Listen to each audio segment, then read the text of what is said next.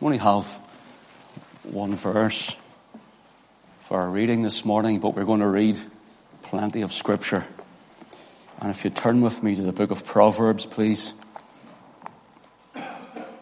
Proverbs chapter 18. Proverbs chapter 18. We've been on the series Needs Must, it's a binding clause. And if you have missed one or any or all of the series, well, you can download it if you want, but this is going to be an entirely different message anyhow. So don't worry, you're not trying to catch up. We've looked at the must needs be circumcised, casting away of the flesh, must needs walk in faith then. We've looked at how the Lord must needs go to Jerusalem, he must be killed and he must rise again, and why. We've looked at he must increase, I must decrease in other weeks. I think this is week seven, if I'm right, of this series, and this is a different one. I want to, uh, I want to warn you as I bring this. This is different because it directly speaks of our conduct as Christians. It directly speaks of our life as Christians. And it directly speaks to us in a sense that we're, some people think that they're out on a limb with no uh, friends or whatever they feel like, and this will directly speak. So some this morning may find the pang of it as almost offensive to them.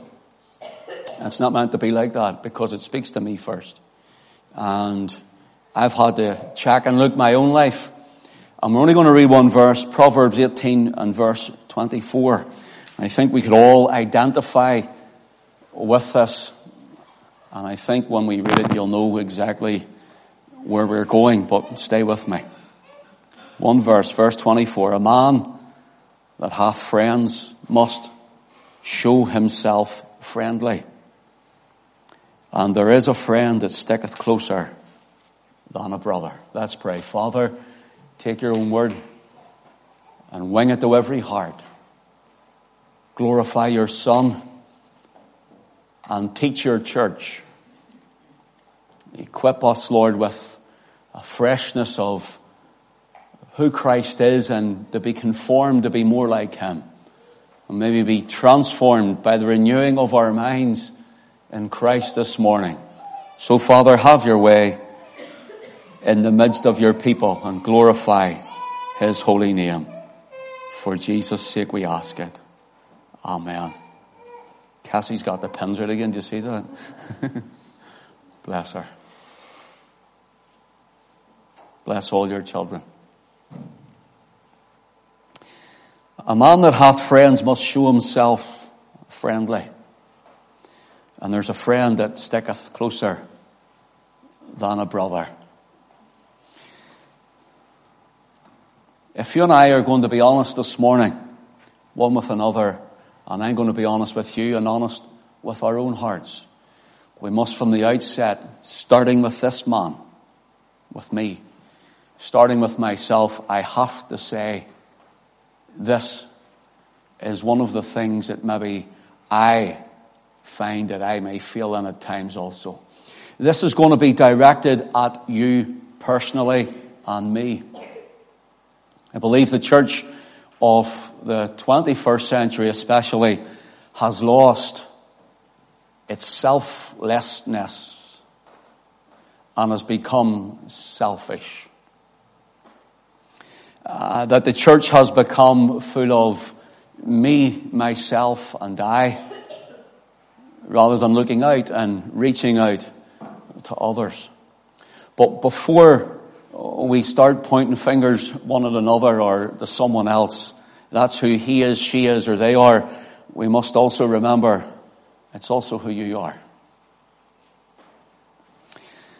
You know, a man that hath friends must must needs. The word must is, remember we are looked at it so many weeks and it means something expressing necessity or certainty. It also speaks of something that's binding. In other words, if you want to have friends, you must show yourself you are friendly. And when you have a friend, you must show yourself that you are a good friend to them. In times we look at friends and we wonder, who are you for me and what have you done for me? And then there's also a brother in this and there's a friend that sticketh closer than a brother. And there are th- three main areas where the Christian is probably, I would say, hurt the most where the Christian is hurt the most. Uh, it tends to almost destroy their, their faith in humanity, if you want. It tends to almost destroy their, uh, their joy in the Lord, and it, it takes off the, the rose tinted glasses that we see people in a different light, and so our eyes and our come off Christ, and our faith would almost seem to be diminished. Because if that's the church, Wow. But there are three areas the Christian is hurt the most. One, where all people were probably hurt the most, not only Christians, but speaking of Christians, one is among family. Your family can hurt you like nobody else can hurt you. Because they're your family, they're your blood, because you love them. But because also they know you. Christ's own family, as in the, those whom he grew up around, his, his uh, area, they rejected him. And he could do not much good or not many great miracles there because of their unbelief. You know why? Is not this Joseph's son? He's only Joseph's son. And so your family can hurt you, and your family can hurt you like nobody else can hurt you. Secondly, your friends can hurt you. You put your trust in your friends.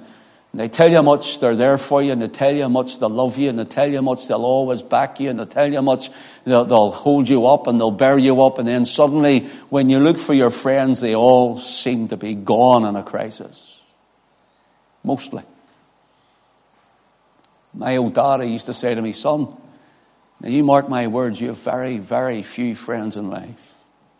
Real friends, good friends, true friends but you'll have many acquaintances. And boy, is he right. Friends hurt you because you've given them your life. You've allowed them into your heart. You've allowed them into, they're not your blood. You didn't have to. You could pick them and choose them, but you gave yourself to them. Christ was hurt by his friends. And then thirdly, the, the place where Christians are hurt the most is in Church. In church. I would love to be able to say, because as this goes online, it goes around the world. And as this goes online and goes on YouTube and all those iTunes and all those things that goes on, and people are listening to it, I would love to be able to say this morning to those who maybe are unsaved, You'll never be hurt if you come to church and you'll never go through a rough time if you come to Christ. Brothers and sisters, I will not lie because that's not true. Church is one of the places where people, Christians, are hurt the most. And why? Because you don't expect it to happen there. Because surely they all love the Lord and they should love me.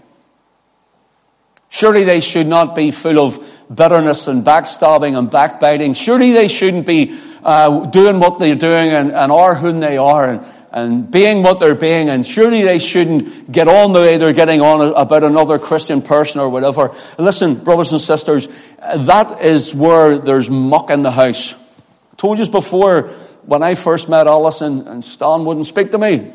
Don't blame him. I didn't hear that Stanley shout He didn't want a man, and well, he thought it was 10. I'm actually 11 years older than my wife. Coming from Belfast with my head shaved. Two big locks down the side. If it was my daughter, I wouldn't have spoke to him either. I don't blame him. So I thought, how do I win this? I was going to say this old boy, but I'm older now than what he was when I met Alison, so I can't. How am I going to, how am I going to win this man over? And I remember he had these sheds and few cows in them. And he says, I'm going to muck these cows out. And Alison's brother point blank refused. I'm not going into that shed. So I thought, I'm going to win this man over. I'm going to go. But I didn't know what it entailed.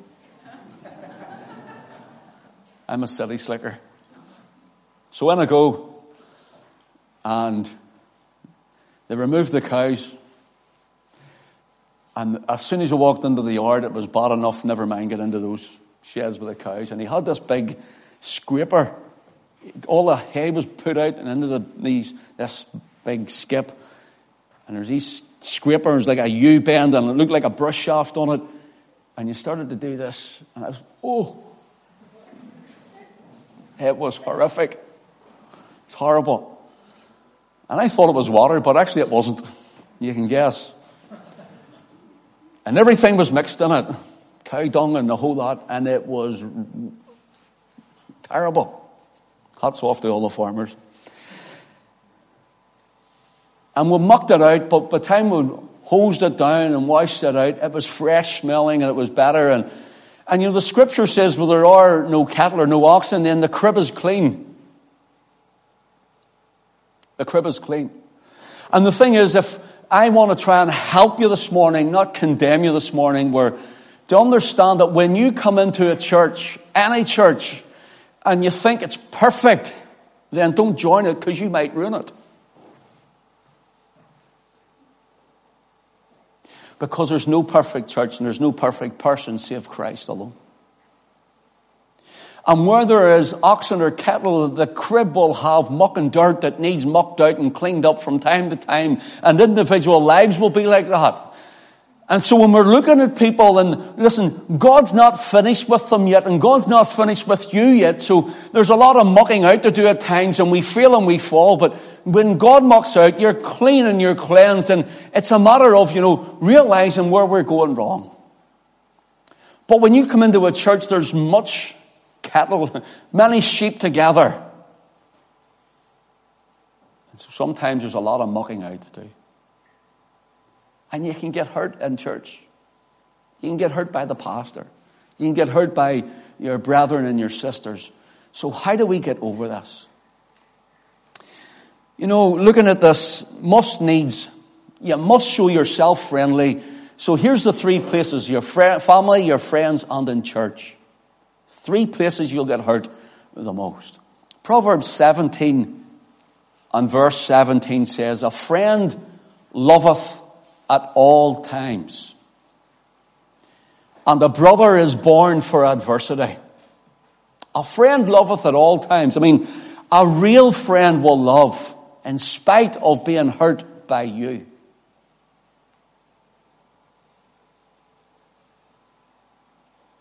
A real friend. A real friend will want the best for you. Listen, a real friend may bring you constructive criticism Faithful are the wounds of a friend, not faithful are the wounds of an enemy, because they want to bring destruction to your life. But faithful are the wounds of a friend. In other words, sometimes a friend will tell us things that are hard to swallow, hard to take, and we just don't want to hear it. But yet they're being faithful, and what happens? We shoot the messenger because it's hurt us. So we need to go and examine it and pray about it, think about it, and bring it to God and see where we are in these things. So if, if you want to have friends, you must show yourself to be friendly. Listen to Matthew Henry about friends. This is Matthew Henry, the prince of the commentators he's called. Friends must be constant to each other at all times. That is not true friendship which is not constant. It will be so if it be sincere. Those that are fanciful or selfish in their friendship will love no longer than their humor is pleased and their interest is served. And therefore their affections turn with the wind and change with the weather.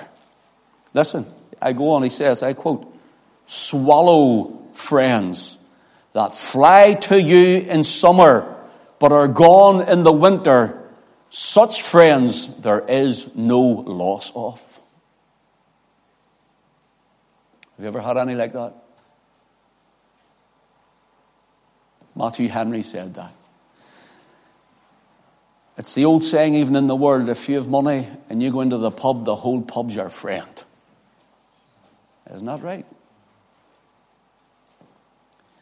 But when you have no money, the whole pub doesn't want to know you. That's in the world.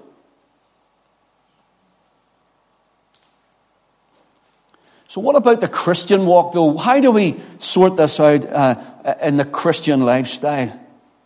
Listen to Proverbs 19 and 6 as we go into this. Many will entreat the favor of a prince, and every man is a friend to him that giveth gifts.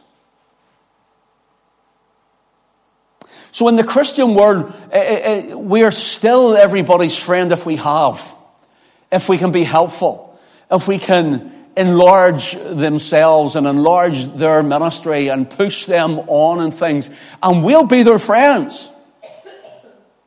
And then when the humor dries up and when the gifts aren't as free flowing as they used to be, then they're like swallow friends. They fly off again for winter has come. Unfortunately, even Solomon found this out. Solomon, who had all those riches and all that wisdom. There's the old saying one time I heard a story of a man and his friend stopped speaking to him, stopped calling at his, at his house, Stop bothering with him, and just stayed out of his way. And one time he meets up with him and he says, Friend, he says, I haven't seen you, haven't heard from you. Eh, eh, eh, what is wrong? What have I done? Was I not there? He says, when you needed me in your hard times? Yes, you were. Was I not there when you needed me in your tough times? Yes, you were. Did I not sit up late at night with you when you didn't know what way to turn and, and, where to go and, and where you were going to next? Yes, you were. Was I not there to try and give you wise counsel? Yes, you were. Did I not bring you with me? Did I not clothe you? Did I not feed you? Did I not go and get your son out of, out of the police station with you whenever he got into trouble? Did I not go and bring a word uh, uh, to, to that young man who was harassing your daughter with you? Did I not stand beside you? Was I not with you all the way? Yes, you were. Yes, you were. Yes, you were. He says, then why have you stopped calling? He says, because you stop doing it.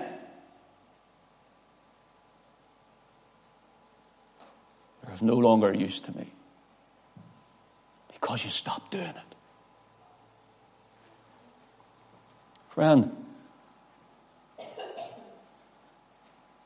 if a friend is only a friend for what they can get, then they're not your friend at all.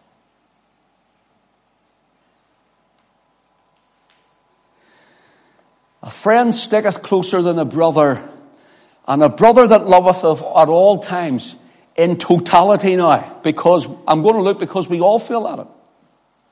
We're not talking about any of you or anyone in particular, we're talking in a general sense. Because we all look at it. This is an entirely different sort of message this morning.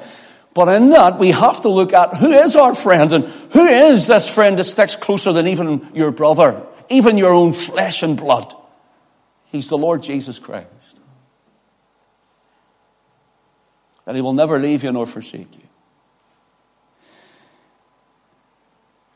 Jesus said in Psalm 41 and 9, Yea, or the psalmist says off Jesus prophetically.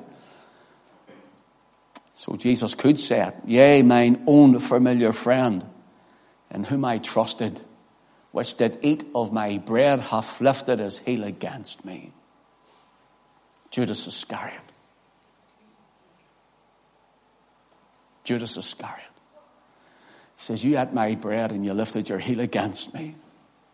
How did Christ feel? Peter denied him the night he was being beaten. What sort of a friend is that that leaves you to be beaten like that and denies you? I don't know the man. I don't know the man. I don't know the man. The hurt of Christ. But sure, he knew all about it. Yes, he did. And he told Peter before it happened. But he was still a man. He was still a human being. And he felt the hurt of it.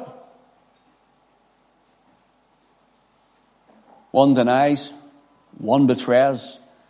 And in the Garden of Gethsemane, every disciple ran away and left him. Stands on his own. Then Peter, picking up the courage, follows him afar off. before denying him. So Christ knows what it's like, what true friendship is. Yet in all of it, he was the best friend that they ever had. Brother, sister, take courage this morning for whether you're hurt in family, whether you're hurt among friends, or whether you're hurt in the church. Take courage. You have always a friend, a friend that sticketh closer than a brother. But we must show ourselves friendly. Puritan Thomas Watson says, friendship is the marriage of affections. Friendship is the marriage of affections. In other words, true friendship is my heart and your heart. Your heart and my heart. It's constant, it's continuous, and it may be grieved, and it may get hurt, and it may be disappointed, and it may get let down, but nevertheless, the affections are married together. Let me see through it. See your brothers and sisters sitting beside you and behind you and around you. Do you know that they're only human? See your pastor that you're listening to, this man up here, just a human. But I'll tell you that no matter what happens, we must first look at ourselves before we look at others.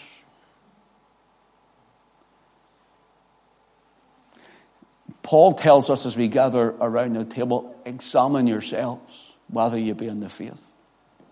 Because the faith will show love and kindness. Faith will show that we love one another. For Jesus says, by this shall men know that you're my disciples. By your miracles. Didn't say that. That you love one another. That you love one another. And you know, I'm glad I didn't say that you like one another because there's times you don't like me and I may not like you.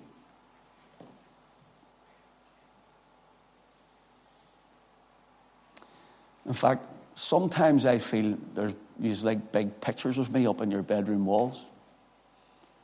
But it's not to look at, it's to throw javelins at. Believe it or not, some may. The, the command isn't to like each other, it's to love one another. To love one another.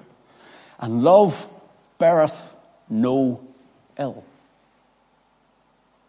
Love is long suffering. And sometimes I'm the friend that comes alongside, and I'm the one who comes with the message that pierces the heart and maybe even grieves and you're like, right, that's it. There's another dart going in the night. Can't wait to get that picture in the wall.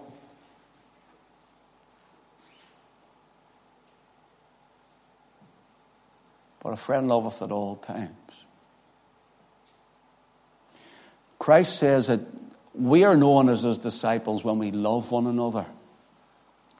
Now, notice this. Paul tells us that our affections should be set on things above, not on things on the earth. In Colossians 3 and 2.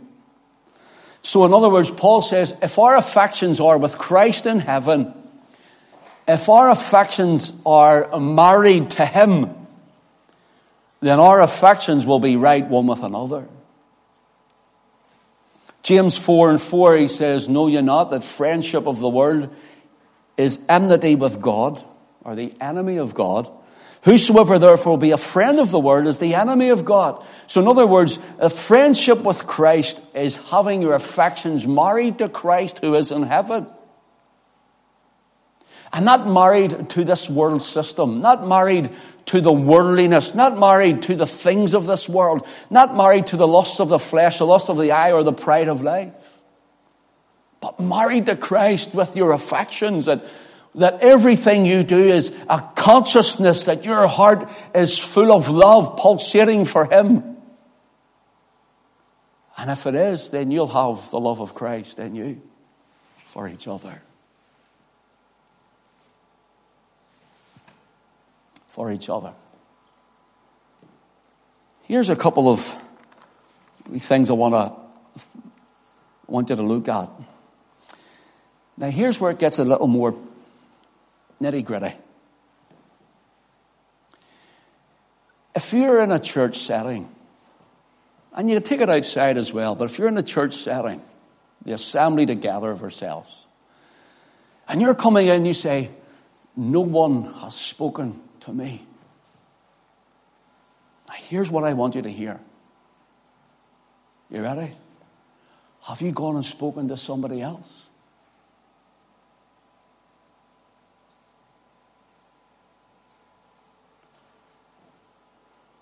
If you come and you say, I was sick and no one visited me, here's the question. When others were sick, were you at their place visiting them?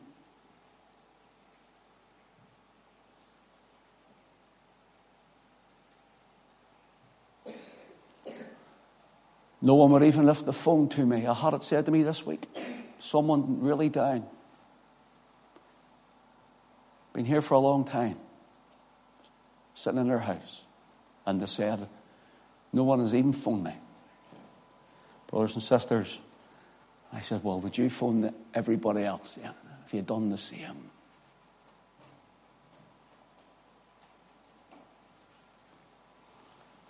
I don't know who that is sitting on the left hand side of the church. I sit on the right, and I don't know who that is sitting on the right hand side of the church. I sit on the left. Swap over. Move seat. I've something to tell you. The sound's the same over there as it is there, and vice versa. And so's the view. Move seats. Go to someone you haven't talked to before and sit beside them and say, You know, I don't want to know your business. I just want to say, How are you? It's good to see you. Speak to them, talk to them. So, as we go any further, here's another thing. Those who are sick at the moment, we can't do anything that's past, but those who are sick at the moment, have you phoned them? Have you rapped their door? Have you written them a letter? Have you even prayed for them? See, that's where we get into real Christianity. That's where we get into the real stuff. The real stuff isn't just coming and singing in church, hallelujah, speaking another tongue as the Spirit gives us utterance and a, an interpretation. It's have we actually put legs to our prayers?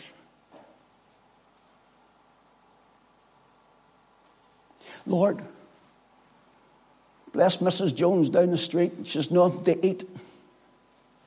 The Lord says, Well, empty your cupboard and go.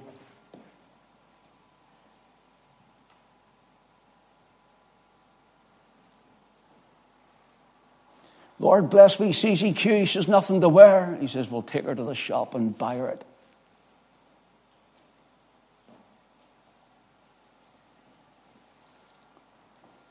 Now, the Lord can do anything, but I'm nearly sure that I would be right in saying the Lord won't cause suits and jumpers and shirts and ties and shoes and, uh, and, and things to fall out of heaven for someone to be clothed. He gives us the intelligence to make these things. He gives us the ability to give of these things.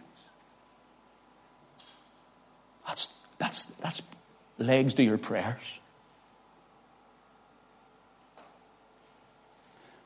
So, Matthew 25. We're just going to skip across some of this.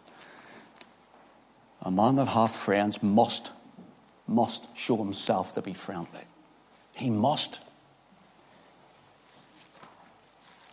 I have no friends in the church. Get up and make friends then. Go and talk to them. Matthew 25 and verse Let's just start reading for time's sake. Just let me get it here.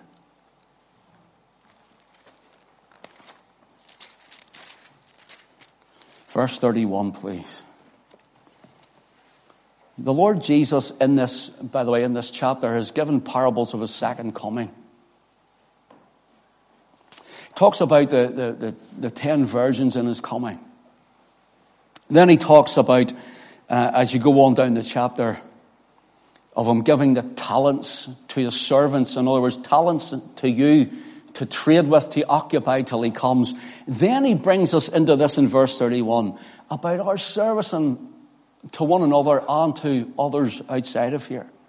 When the Son of Man cometh in his glory and all his holy angels with him, then shall he sit upon the throne of his glory. And before him shall be gathered all nations, and he shall separate them one from another as a shepherd divideth his sheep from the goats. And he shall set the sheep on his right hand, and the goats on his left. Then shall the king say unto them on his right hand, Come ye blessed of my father, inherit the kingdom of God, prepared for you from the foundation of the world. For I was an hungered and you gave me meat. I was thirsty and you gave me drink. I was stranger and you took me in. Naked and you clothed me. I was in sick and you visited me. I was in prison and you came unto me. Then shall the righteous answer him saying, Lord, when saw we thee an hungered and fed thee, or thirsty and gave thee drink? Or when saw we thee a stranger and took thee in, or naked and clothed thee? Or when saw we thee sick or in prison and came unto thee? When, Lord? When were you in all these things? We haven't seen you like that. Now notice what he says. It says, And the king shall answer and say unto them, Verily I say unto you, inasmuch as ye have done it unto one of the least of these my brethren, ye have done it unto me.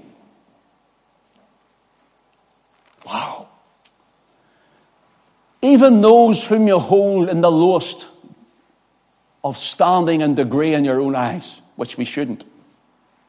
Even the ones whom you think, well, that's just such and such, and you shouldn't. Here the Lord is saying, if they're in a prison or they're sick or they're hungry or they're in need, He says, when you do it to them, they might not thank you for it. They might turn it on you. They may take it from you. They might be like that friend that runs away from you. They may be swallow friends and fly away. And when it comes winter, but you've done it unto me and great is your reward.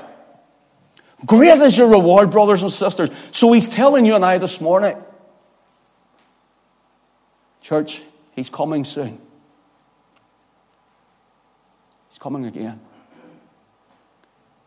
It's time the church started to be the church. The church is not the building. The church is not bricks and mortar. The church is the living organism of the body of Christ, with whom is filled with the Holy Ghost. Christ, his representation on the earth.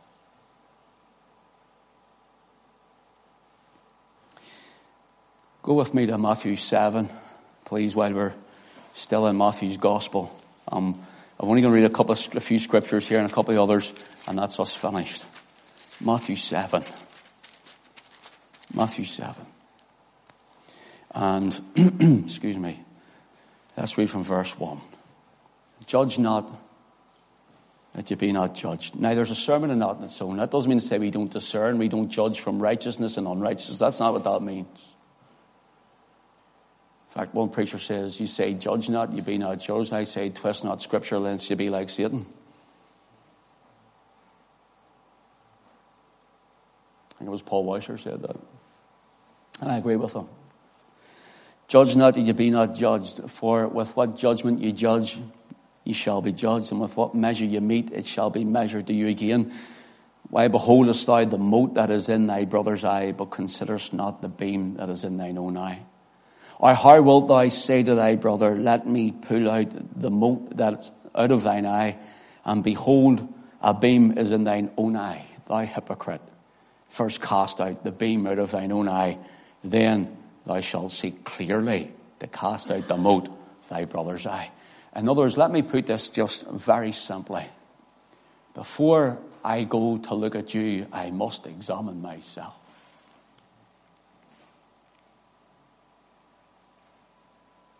That does not say we don't point out where things are going wrong and we don't try and deal with it, we don't try and, and, and help the person in it. It means that we don't look one at another and say, You're lost and you're a sinner and you're, you know, brothers and sisters. We have to go with grace in our hearts and reach one another. Love one another. Turn to John chapter 8, please. John chapter 8, it's a, a very well known portion of Scripture, but we'll just skip across it. And you can read these when you go home. John chapter 8. And let's just read from verse 1. Jesus went out onto the Mount of Olives, and early in the morning he cast, he came again onto the temple, and all the people came unto him, and he sat down and taught them. The scribes and Pharisees brought unto him a woman taken in adultery, and when they had set her in the midst, they say unto him, Master, this woman is taken in adultery in the very act, and Moses in the law commanded us that she should be stoned, but what sayest thou? This they said, tempting him. They might have to accuse him, but Jesus stooped down and with his finger wrote in the ground as though he heard them not. So when they continued asking him, he lifted up himself and said unto them, He that is without sin among you, let him first cast a stone at her. And again he stooped down and wrote on the ground. And they which heard it, being convicted by their own conscience, went out one by one, beginning at the eldest, even unto the last. And Jesus was left alone and the woman standing in the midst. When Jesus had lifted up himself, he saw none but the woman. He said unto her, Woman, where are those thine accusers? Hath no man condemned thee? She said, No man, Lord. And Jesus said unto her, Neither do I condemn thee. Go and sin no more. In other words, he's saying, you know, there is a time of not only cleansing, but sanctification. And someone who walks in an open course of sin,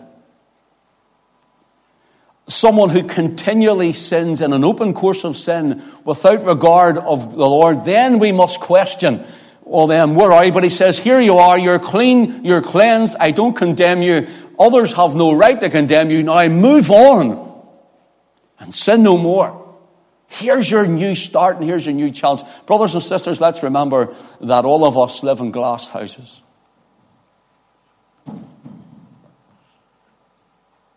All of us live in glass houses. Last scripture, Luke chapter 6, please.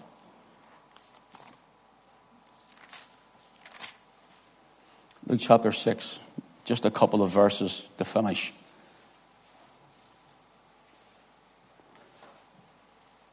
verse 30 and 31. Give to every man that asketh of thee, and of him that taketh away thy goods, ask them not again. And as you would that men should do to you, do ye also to them likewise. Do you see when you're looking at that person that brother, that sister across the other side. Your actions may hurt them, and that's one of the places they're hurt in church. They don't expect it there, and when you're hurt in church, it's really hard, it's sore, it's hard to get over or a family matter or friends, but we're speaking in, a, in our assembly church context here. And whenever you look at them, remember, they're a soul, they're a person, they're a human being with different character than you and different ways than you, and they may be different, but we can't all be the same. Thank the Lord we're not all the same. But we're all being made to be conformed into the image of Christ, transformed by the renewing of our mind according to the Word of God. And that person needs your help, maybe, if they're in sin. Or that person needs your comfort if they're in mourning. Or that person needs your, uh, your finance if they haven't got much. Or that person needs what you have at your hand.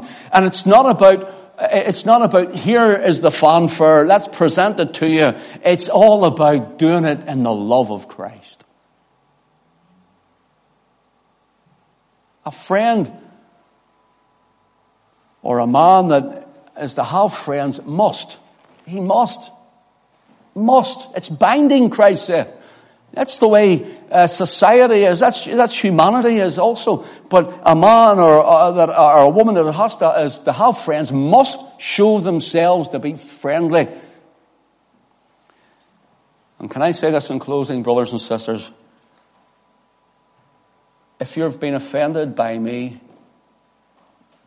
I'm not talking about by the word, which I've preached now, I'm talking about by me personally. I apologize to you and I repent of it.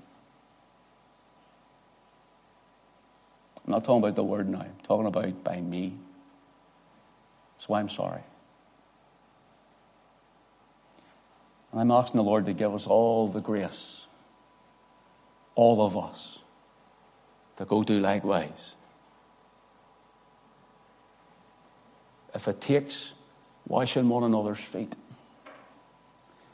we could have a night in here and get the basins out. Don't come straight from work, though, sure you won't. Because see where there's unity, it's there the Lord has commanded the blessing. Unity. If you have a loved one who's hurt you, forgive them and go and love them. Believe me, you'll be sorry if you don't. Show them, tell them, show them the love of Christ.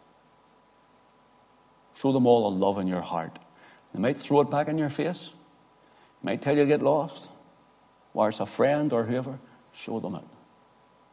Show them that Christ loves them in you. Go and rap their door. Someone's sick, go visit them. Make a point this week to visit one person, to make a phone call or two or three or whatever you need to do. To go and say, Can I help you? Look around you and see what they need. And of your abundance, give them. See, that's real Christianity. That's being like Christ. That's being like your Savior. And don't expect anything else in return because that's grace. Expect nothing from them. I wonder what he's looking for. He's around here. I'm looking for nothing. I just want to help you. Well, get lost. Okay, but the offer's there. God bless you. We're just here to help you. Love one another. The Apostle John, when he was nearly 100 years of age, he was pastoring the church of Ephesus. And he was so weak he couldn't walk. He's maybe over 100 years of age. He was so weak he couldn't walk. And the crowds thronged around his house to hear him. The anointing this man was carrying. Crowds thronged to hear him. And ancient literature tells us that they used to put him on either a bed or a sedan seat to carry him out. Now, I don't mean on the shoulders of here I am God. It was to carry him outside. For he was too weak. And he used to come out, and he was that weak he couldn't preach. And they looked at him and he just said sometimes, Love one another. And used to carry him and that was his sermon. Now I know you want me to be like that, but that's just, I know. I would be, the Lord's going to have to do a real work of grace there. But he used to just say, love one another. And it turned their hearts one toward another. It kept the church in unity. And you know what happened? It kept the church in the spirit. You know what? You can talk in tongues till the cows come home, as they say, or till that barn's stinking again, whatever.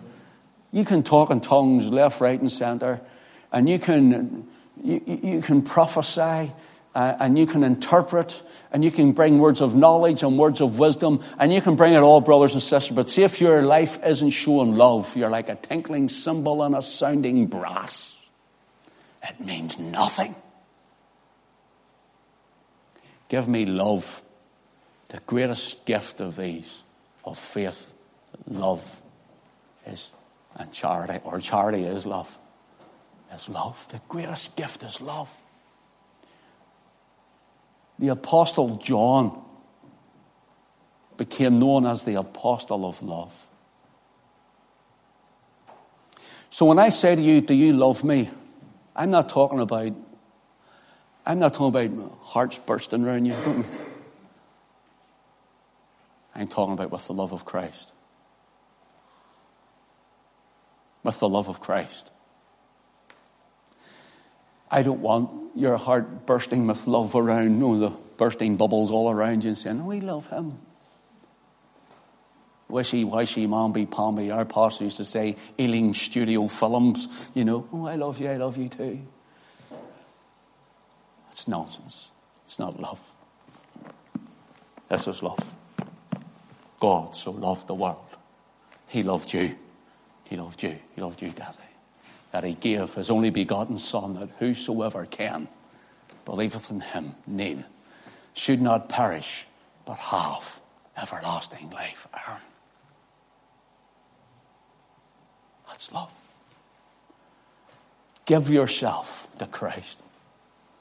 And when you give your heart to Him, there's nothing will be too great. Nothing will be too much. C.T. Studd gave up all his wealth and said uh, that if Jesus Christ died for me and rose again, he says, then there's nothing too much for me to do for him. And he gave away what would be the equivalent of now the millions that he had. And he went to the mission field.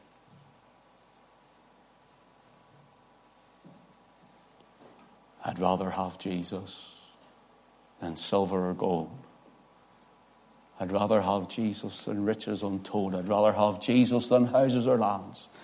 I'd rather be led by his nail scarred hands than to be the king of a vast domain or to be held in sin's dread sway. I'd rather have Jesus than anything this world affords today. God bless us all. In Jesus' name, Amen.